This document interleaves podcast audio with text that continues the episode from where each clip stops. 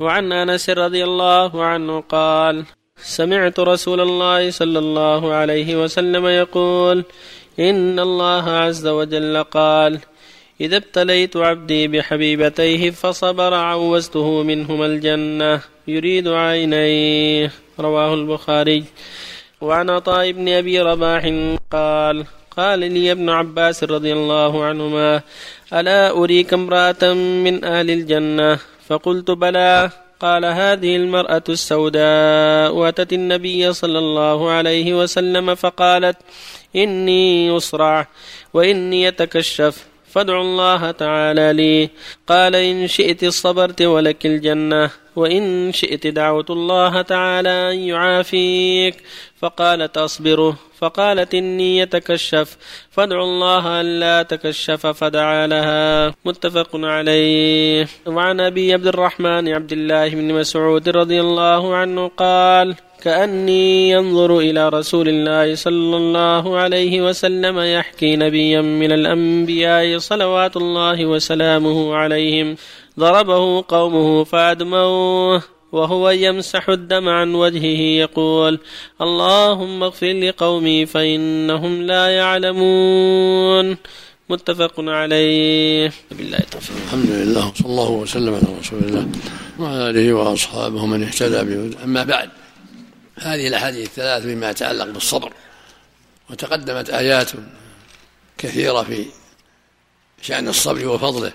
وعظم شأنه ووجوبه وتقدم حديث كثيرة أيضا في ذلك وتقدم أن الصبر ثلاثة أقسام صبر على طاعة الله وصبر عن محارم الله وصبر على المصائب كلها واجبة على المؤمن يجب عليه يصبر حتى يؤدي فرائض الله وعليه يصبر حتى يكف عن محارم الله وعليه يصبر عند المصائب من مرض أو فقر أو غير ذلك ولا يجزع.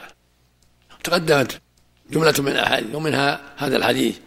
يقول صلى الله عليه وسلم إن الله جل وعلا يقول ما لعبد إذا أخذت حبيبتيه فصبر عوضته فيما الجنة. يقول جل وعلا إن الله وعد عبده المؤمن إذا أخذ حبيبتيه يعني عينيه فصبر عوضه فيهما الجنة. تقدم حديث إذا أخذت صفيه من الدنيا فاحتسبه ليس له جزاء إلا الجنة. فهذا فيه الحث على الصبر وأن الصابرين موعودون بالجنة والكرامة. وهكذا حديث المرأة التي كانت تكشف وتصرع. فقالت يا رسول الله لي. قال إن شئت صبرت ولك الجنة. قالت أصبر. هذا يدل على الصبر له شان عظيم وأنه من أسباب دخول الجنة. قالت ادعو الله لي ألا أتكشف. فدعا الله لها ألا أتكشف. عند يعني عند الصرع. والصرع هو ما يصيب الإنسان من صرع الجن فيسقط.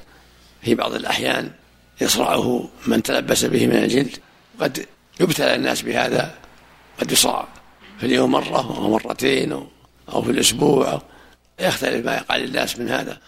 وقد يكون الصرع بأسباب أخرى غير مس الجن وهو ما يقع من الأمراض في الرأس. قد يقع مرض في الرأس وتوقف الرأس يصرع من أجلها. فإذا عولج بالكي وغيره برئ بإذن الله. والحديث الثالث حديث أبي مسعود رضي الله تعالى عنه في بقصة بعض الأنبياء الأنبياء هم أصبر الناس وأشرف الناس عليهم الصلاة والسلام. هم أصبر الناس على البلاء. وهم أتقى الناس لله عليهم الصلاة والسلام. وقد أوذوا في الله وصبروا وبلغوا الرسالة. من ذلك نبي من الأنبياء ضربه قومه فأدموه. فهو يمسح الدم عن وجهه ويقول اللهم اغفر لقومي فإنهم لا يعلمون. يعني جهال ما عرفوا نبوتي. فلهذا فعلوا ما فعلوا. يدعو لهم أن الله يغفر لهم ويهديهم حتى يعرفوا الحق. هذا من صبرهم. فالجاهل قد يفعل ما لا ينبغي يدعى له بالهداية حتى ينتبه وحتى يعرف الحق. ولما قيل النبي صلى الله عليه وسلم إن دوسا قد حتت وقد بقيت على كفرها قال اللهم اهد دوسا وأت بهم. فهداهم الله وأتى بهم وأسلموا. فالصبر له شأن عظيم والدعاء للعدو. الجاهل لعل الله يهديه والعدو الذي يحصل منه مضرة عليك الدعاء له بالهداية. أمر مطلوب. أما العدو الذي قد آذى فلا بأس يدعى عليه كما دعا النبي على أبي جهل وعلى عتبة بن ربيعة وغيرهم من رؤساء مكة. لما اشتد أذاهم له دعا عليهم ولعنهم لشدة أذاهم وكفرهم. فلا بأس يدعى على الظالمين ولا بأس أن يلعن الظالمون لظلمهم وكفرهم. ألا لعنة الله على الظالمين. أما من لم يتعدى يدعى له بالهداية يقول اللهم اهد فلانا اللهم اهد على فلان اللهم دلهم على الخير كما فعل الأنبياء عليهم الصلاة والسلام. وفق الله جميعا. صلى الله عليه وسلم هو الذي لما أدموه قال اللهم اغفر لقومي. يحكي عن النبي من الأنبياء. وهو بنفسه ما وقع له هذا الشيء. يحكي عن النبي. لا وقع له يوم أحد. لكن هو يحكي عن النبي من الأنبياء. وله لما أصاب يوم أحد قال كيف يحيي قوم شجوا نبيهم؟ فأنزل الله ليس لك من أمر شيء. اللهم صل على شيخ حديث أنس يريد عينيه. من كلام أنس هذا؟ تفسير الحبيبتين من كلام أنس. كلام الراوي نعم. هل يدعى عليه صلى الله عليه وسلم؟ لو مثلا حصل من تقصير أو كذا أو يدعى له. يدعى له بالهدايه يدعى له. بالهدايه على احسن الدعاء له بالهدايه والمظلوم إذا دعا ما لا حرج عليه إذا دعا الله يكفيني شره وأن الله كذا وكذا. أحسن الله عمله.